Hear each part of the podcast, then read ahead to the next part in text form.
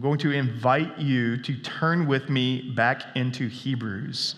We took a brief break, but we are going to dive in to Hebrews again. And we're going to be in Hebrews 12, just the first two verses of Hebrews 12. And I will tell you, I love these two verses. I was actually, I don't know how long ago, a while ago now, I was baptized, and these are the verses that I decided to share when I was baptized. Because I read them, and even as a baby Christian, I recognized that these verses basically summarize what it means to be a Christian and what I'm going to be doing as a Christian. And I had friends who had been walking with the Lord for like five, six, seven years. And at the time, I was like, whoa, that's so long. And I looked up to them and I thought that was amazing. And I still think it's amazing. And now I see that actually that is just what happens throughout your entire life. Day by day, you walk with the Lord, trusting Him to sustain you. And so I recognize that, but I also had expectations. And honestly, if I think back to myself those years ago and the expectations I had for what it meant to be a Christian were probably a little bit out of proportion to what reality is. And so I think that's actually very common. And I think we can respond in different ways to it. And here's specifically what I meant, or what I mean by saying that. If back when I first became a Christian, if I saw my life and some of the things that I'm still struggling with, I would be very disappointed in myself. Like my expectations, because the gospel of grace and God's um, person as he revealed himself in Jesus were so powerful as they were fresh to me. I was like, well, yeah, I'm going to lay down anything to follow him.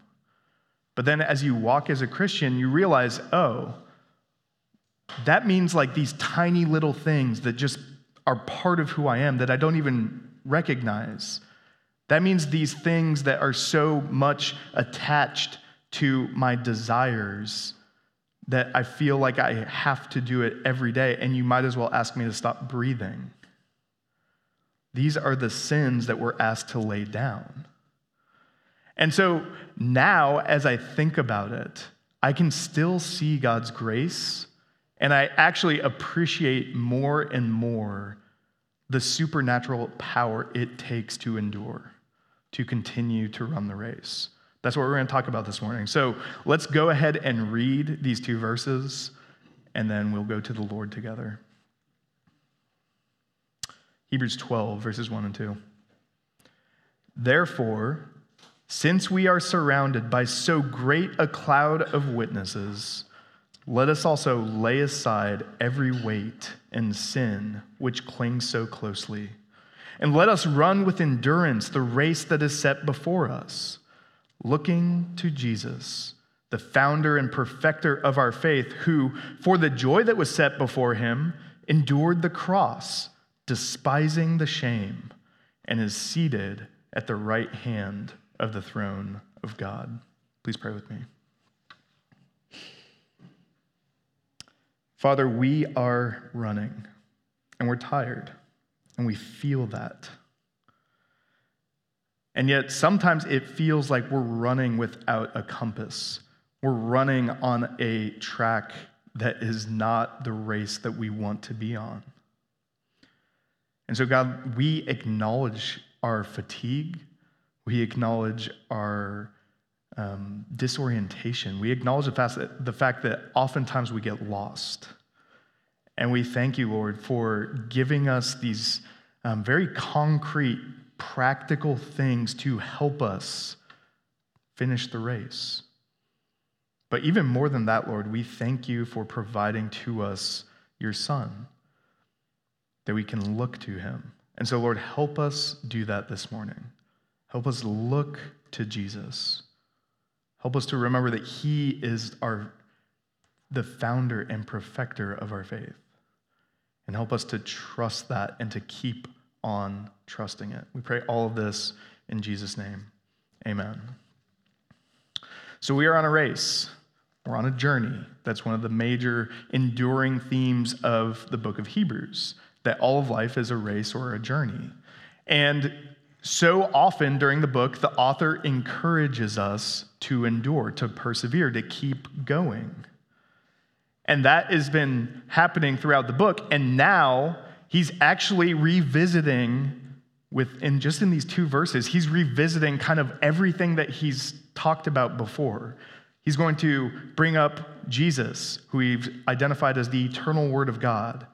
He's going to talk about how Jesus has dealt with the problem of sin as our great high priest. And he's going to talk about how he reigns as an eternal king. And so all of that is in here, but here is the danger of these two verses is that they're packed. We could literally just think about this for years and years and still just be scratching the surface. And so for this morning, I want us to approach this passage with a little bit of simplicity that'll help us glean something, if not every single thing, from it. And so I want to pick up that idea of us on a race and see what the author is doing when he identifies a problem that we encounter on our race, something that hinders us, something that prevents us from running. And so we're going to talk about the problem of sin. That's what it is. It's the problem of sin. We're going to talk about the solution for sin. And we're going to talk about the end of sin. So, the problem of sin, the solution of sin, and the end of sin, all in the context of thus running this race of faith, of having faith. And so, let's talk about the problem of sin.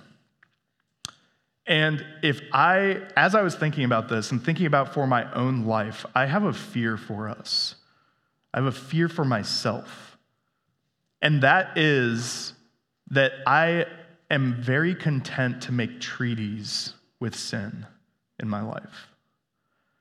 I'm very content to establish ceasefires, to say, you know what, let's just let's just chill out a little bit, and I'm not gonna, you know, we'll just you don't hurt me, I'm not gonna hurt you, we'll be okay. And it creates, it kind of lulls us to sleep. And sin will do that. It'll go into kind of like a hibernation mode oftentimes. And what I mean by that is that it might not be manifesting actively outwardly in your behavior, but it's still there.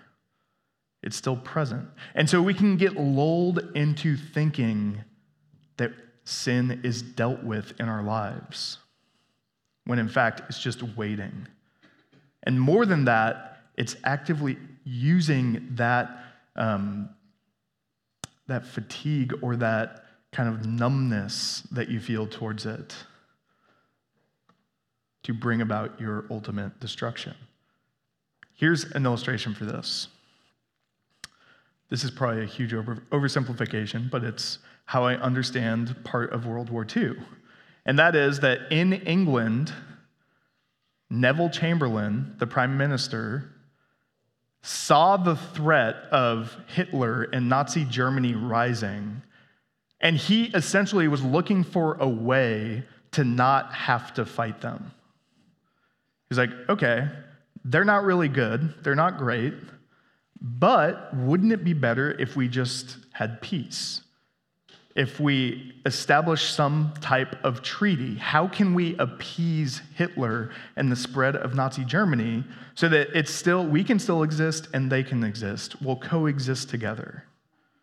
And so he essentially made a determination that, like, the Nazis aren't that bad. Like, they're not ideal, but, like, I think we can live in harmony with them. And this was despite so much evidence that was happening.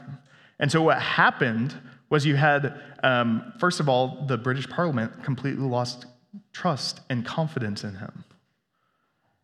And then you had kind of the rise of this really brash figure, Winston Churchill, who identified the danger of Hitler and realized that there is no treaty with him because he's coming to destroy us. He is coming to raise a, Nazi flag here in the UK. he's coming to take over. And I think if we're honest with ourselves, it's just a little bit easier to make a treaty. And so we have a lot of Neville Chamberlain in us when it comes to how we approach sin in our life. And I get that. It's me too.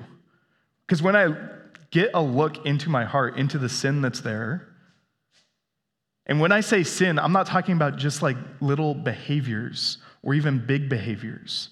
I'm talking about a disposition of rebellion against God. It's something that is actually more than just my behavior, but it's my behavior that is acting out of a nature. It's a desire that is opposed to God. That's overwhelming. I don't want to fight that.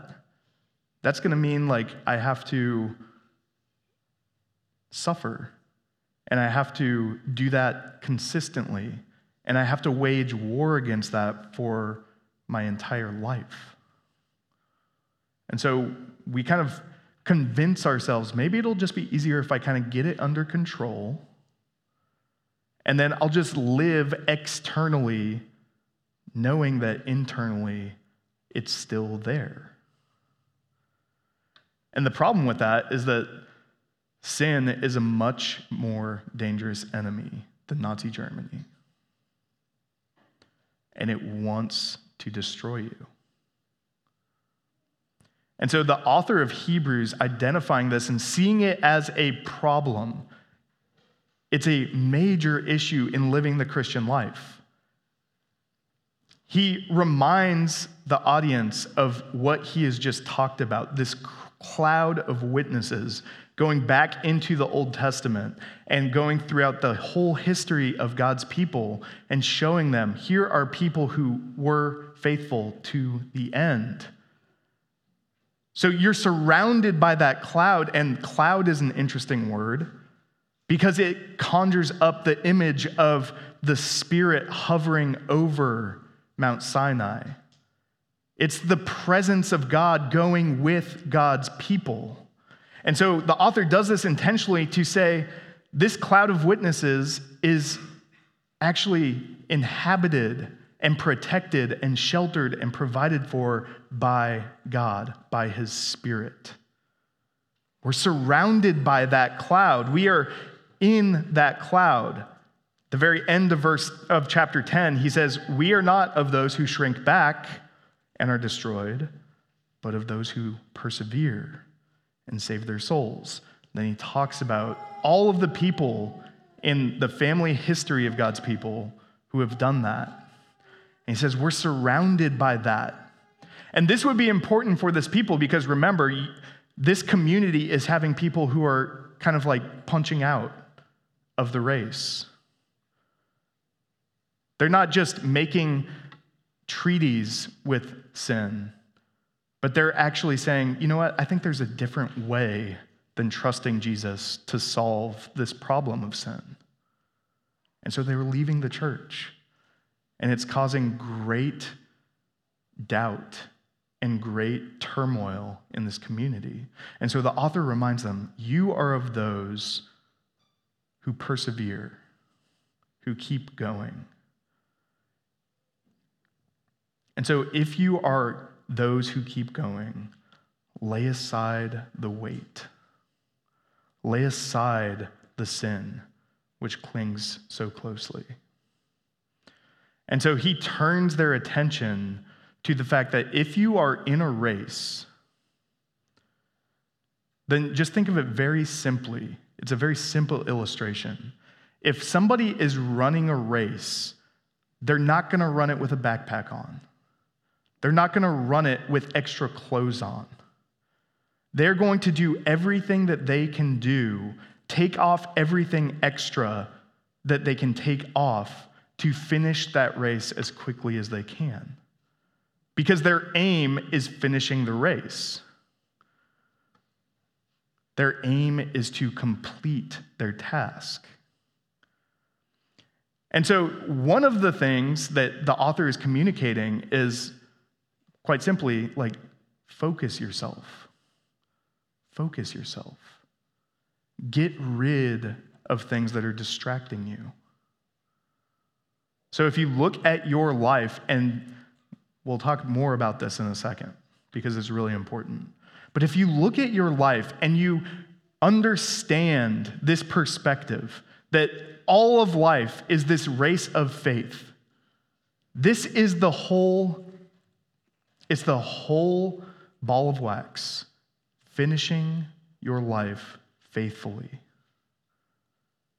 Then get rid of anything that is distracting you from that. Get rid of anything that might tempt you to letting go of that, towards walking away, towards, towards turning away from it. Lay it aside. Get rid of the extra weight. But it's not just weight, it's also sin. And it's sin that clings so closely. And so, this is where for me, I was like, this is so hard to do because it's so intertwined with who we are. Sin is not easily identifiable, in other words. I think we sometimes like to imagine that sin is just easily identifiable. It's like, oh, yeah, I find a character flaw, I eliminate it, and then I'm good. Okay, maybe. The problem is that you don't need Jesus to do any of that. That's one problem. The second problem is that there will always be another character flaw. I know somebody right now who is going through um, kind of a stage of recovery. And in identifying alcohol as a problem, she was like, okay, I'm going to eliminate that, and did it. It's not drinking anymore. It's really good. Nothing wrong with that. It's a very good thing. And then she's like, what else is wrong with me? I'm going to tackle that. And then the next thing and the next thing. And pretty soon, what all of us have to come to terms with at some point is that it's not these things that are the problem, but it's me. This is who I am. And so then you're faced with a different problem. I need to be a new person. I need to recreate myself. And so some people try to do that in their own strength, by their own power, even people who are Christians. They think that before they can look to Jesus, they have to lay aside the weight and the sin that clings so closely. But that's not what this passage is saying. And this is where we get the second point the solution for sin. And it's, it's really the heart of this passage. It's look to Jesus. Looking to Jesus, who's the founder and perfecter of our faith. Let's deal with him being the founder and perfecter of our faith on the front end. This is why we don't have to wait to look to Jesus. He founded your faith knowing that you're imperfect, knowing that you're burdened, that you have this sin on you. He authored your faith, gave it to you as a gift. And so he's not expecting you to make yourself whole before coming to him. And very clearly, what the author is saying is actually what you do to make yourself whole is look to Jesus. Look to him. And that's what will actually help you identify your sin and cast it aside, to lay it down, to walk away from it. You can't do it any other way. This is, this is the only way it works. And this, I think, is frustrating. It's frustrating for me because I'm like, what does that even mean? Like, what do you mean, look to Jesus? Like, that, like, where? Where do I look to him? I'll do it. And I think we get like that. And here is, here is why I think we do that. I think we expect this to be quick and simple and a one time thing. It's like, let me look to Jesus and then I'll be good. And notice, it's not look to Jesus that one time, it's looking to Jesus. You run the race that is set before you by looking to Jesus. Keep your eyes on him. The word looking here is basically look up, look away, and then fix your gaze on Jesus. And so, yeah, we get frustrated when we take a glance at Jesus and then we go back to just kind of living our life. And we're like, well, that didn't work. And here's why that doesn't work because you're not looking to him, you're looking at him. You're looking at him from a critical perspective. You're looking at him from a perspective of, like, okay, let's see if this will work. You're looking at him, but you are still the authority of your own life. And so you keep going, and there's nothing to lay down. And so you can interact with the Bible, you can interact with the Christian faith from that perspective of looking at Jesus, but still keeping him at a distance. But when you look to Jesus, you are looking to someone who has complete and utter control of your life. When you're looking to Jesus, you are looking to him because you have realized there's nowhere else for you to go. You know that you are desperate for what he offers. You know that you need him so completely and desperately that you trust him, that you lay down everything else and you focus on him. You're not worried about how busy you are. You're not worried about what impact it might have for your social life or what impact it might have on your career because you see so perfectly clearly your need for Him. I was reminded of this um, this weekend. I was taking a class, I was auditing it, just doing, I was interested in it. So, you know, and it's bioethics. and I'd never, I'd, I've never taken a class like that. Um, and it was offered through the seminary where I graduated, and it was wonderful. And one of the instructors is a doctor, and he's a Christian doctor. And he was talking in a way, um, and he used this language the patient doctor encounter.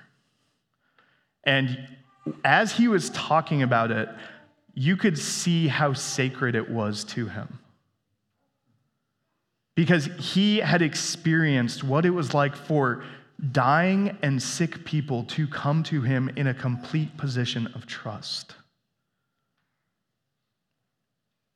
One of the really scary things about this class was he said that we are more and more moving to a complete loss of that encounter. Because in his own practice and just in trends that he's seeing in the medical um, education system, in their ethical system, is that one of the things that's happening is that now autonomy is the main principle for medical ethics. And what that means is that the patients are coming to the doctors from a position of their own authority. And so this is something that we do with Jesus. It made such, it made such sense to me. It's like we don't want to lose control. We don't want to have to trust somebody like that. And so we come to Jesus with kind of a list of things. Yeah, you can have that and that and that, and I want you to do this and this and this, but this is mine. I'm not going to lay it aside. And so when you interact with Scripture, when you interact in prayer, when you interact with community, you're reserving that part. And you're preventing Jesus from having it. And you're looking at him. And eventually, you'll come to the realization that that does not work. It won't work. you have to look to him. And every single time that you come to him and you look to him, he will deliver you. You will see him. Ask for that. That's something that is so precious. There's nothing better than that encounter of the great physician. And he's healing us out of death, not sickness. He's building new life into us. And so, if that's something that you want, if that's something that you want more and more of, ask and it will be given to you. Seek and you will find. Knock and it will be open to you. Go to him. Recognize your need, how desperate you are for that, and go to him. And he's also the perfecter of our faith.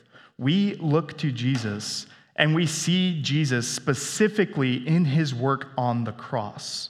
That's where the author moves our gaze. Look to Jesus, look to the crucified Jesus, look to his work of crucifix- crucifixion. He endured the cross, despising the shame. Here's what that means it means that Jesus went to the cross because he hated what sin has done to us. He despised the shame of our sin so much that he died to end it. And that is how he perfects our faith. Is we look to Jesus and we see him and what he has done to our sin. It is finished. The race that you're running is one of joy. It's not one of earning God's love, it's one of running in God's love, further along into God's love. And so I want, I want to ask you what do you see when you look to Jesus? What do you see when you look at him? Do you see his eyes? Do you see his eyes that have seen you completely, utterly, the worst parts about you, seen everything about who you are, what you think, what you do, what you believe, and from eternity put his love on you and chose you? Do you see his hands? Do you see his hands that came into this world, that left his rightful place and put on human flesh and came as a servant and washed feet of people who would betray him, who gave food to people who would turn him over to be executed, hands that would ultimately be pierced for you? Do you see his hands? Do you see his heart? The heart of Christ for sinners, for sufferers, who longs to be with you, who longs for you to look up, who does not want you to look down in shame, but to look up at him who wants to meet you in your greatest moment of need. Do you see that? That's who we're called to look to. Look to him. And one of the things that happens when you look to him is you see the end of our sin. The end of our sin. The end of the race. We look up to see Jesus who is seated at the right hand of the throne of God. And he's seated there enjoying his reward.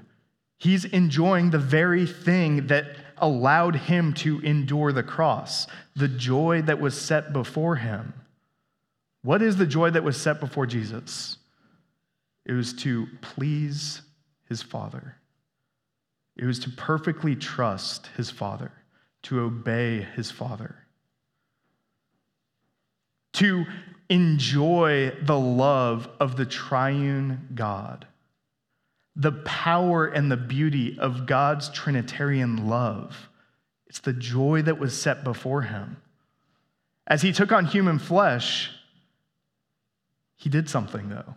He was doing that not for his divine nature, as if he could add to perfection, but he was doing that for his human nature as our representative. So here's what that means the joy that was set before us, we get pulled into. He pulls us into this beautiful, fulfilling, satisfying, eternal love. He involves humanity. His faithfulness is ours, His reward is ours. The joy that was set before him allowed him to endure the most horrific torture of soul and body that we could ever imagine. Look to him. He is no longer suffering. He's no longer fraught with uncertainty about how his ministry was going to work. He was no longer worried about what it would feel like to take on the weight of sin. He is now happily, beautifully at the right hand of God, praying for us, yearning for us, causing our faith to flourish, bringing it about in real time. He's sitting down, he's resting. So when you look to Jesus, he's going to pull you into that same type of rest. And yes, it's paradoxical. We're still running. We're still running this race, but we are doing so as we look at the rest that we are being brought into. And we get to experience it progressively. We get to experience it even today. It's one of the important things for us to be reminded of, of what it means to break from our work and to rest is because even as we run this race, even as we still have work to do, we're acknowledging we have rest with Jesus. That he has already accomplished the end of our faith. And it's free from sin. There will be an end to our sin. And we will be seating, seated with God at his right hand with his eternal Son. And so there's a few things in here as I think about, like, okay, so what do we do? Sometimes that's a question, you know, that's great, but what do we do? And I think the first thing I want to say about that is be careful not to turn this into a to do list. Because you will think, oh, well, this is something that, like, I'll go home and I'll do this week, and then next week I'll be ready. And this is something that um, it's not going to work that way. So I want us, here's what I want you to do. I want us to do as a church. I want us to either maybe for the first time or again to become desperate for Jesus, to see your need for him, to throw yourself at his mercy to recognize that you aren't able to fix yourself. You're not able to bring yourself into his presence, and yet he has called you. And so recover your desperate need for Jesus. Secondly, I want you to continue to ask for that and make that a priority for your entire Christian life. If you notice yourself becoming numb to Jesus' work on your behalf, think of that as a major check engine light where you need to stop. You need to figure out what's going on because you are at risk of not finishing that race. Because if you don't need Jesus, you won't follow him. you won't continue to trust him. And then finally, do it together.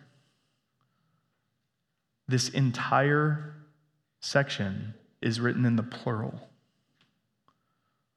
So, church, we need each other to do this. This is not an individualistic relationship that it's just me and Jesus. It's not just you and Jesus, it is us together. Think of your life in this community. Who is helping you to look to Jesus every week, every day? Who are you helping to look to Jesus every week and every day? Make sure that our church doesn't do a really good job of being with each other without helping one another look to Jesus. Make sure that we're not just really good friends, but that we are friends who show each other Jesus in our moments of need, in the midst of our sin, in the midst of our suffering. That we don't just hug, we don't just show up, we do those things. Those things are crucial. But that we pray, we remind each other of God's love, we show one another our Savior, and we help each other look to Him. Do that, pursue that, make that a priority. That's going to be long, hard work. That doesn't happen easily or quickly, but it's necessary and it's good. And it's the exact example that we see in Christ that Jesus was not content to just simply accomplish as if he could accomplish the Father's will without bringing us into it. That's how closely united our desire for each other should be. It doesn't make sense for us to have an individual relationship with Jesus that doesn't involve each other. Because that's not God's will. That's not what He wants for us. And so do it together. Pursue that with one another. Think about the ways that you can help another person in this church look to Jesus. How can you do that? How can you help them lay down their sin? How can you help them lay aside the weight that clutters our race of faith? And the Lord will meet you in it, and He joins us in that work. Let's pray together. Heavenly Father, we thank you that you have not left us alone that the race that you have set before us, as we think about it and as we look at it, it's hard, it's tiring. Sometimes we don't even know why we're running it still. Yet, Lord, you give us the grace of the, this instruction to look at Jesus. And Lord, we praise you for the mystery of making Jesus visible to us, that his work was not hidden from us, but it was on display. His life was lived publicly, he was lifted up, his death was public for us, that we could see it, that we could trust it, that we could receive it, that we could pass it on to the next generation. And so, Lord, I ask that you would help us, help, help this church to look to Jesus and continue looking to him as we run this race. And pray all of this in Jesus' name. Amen.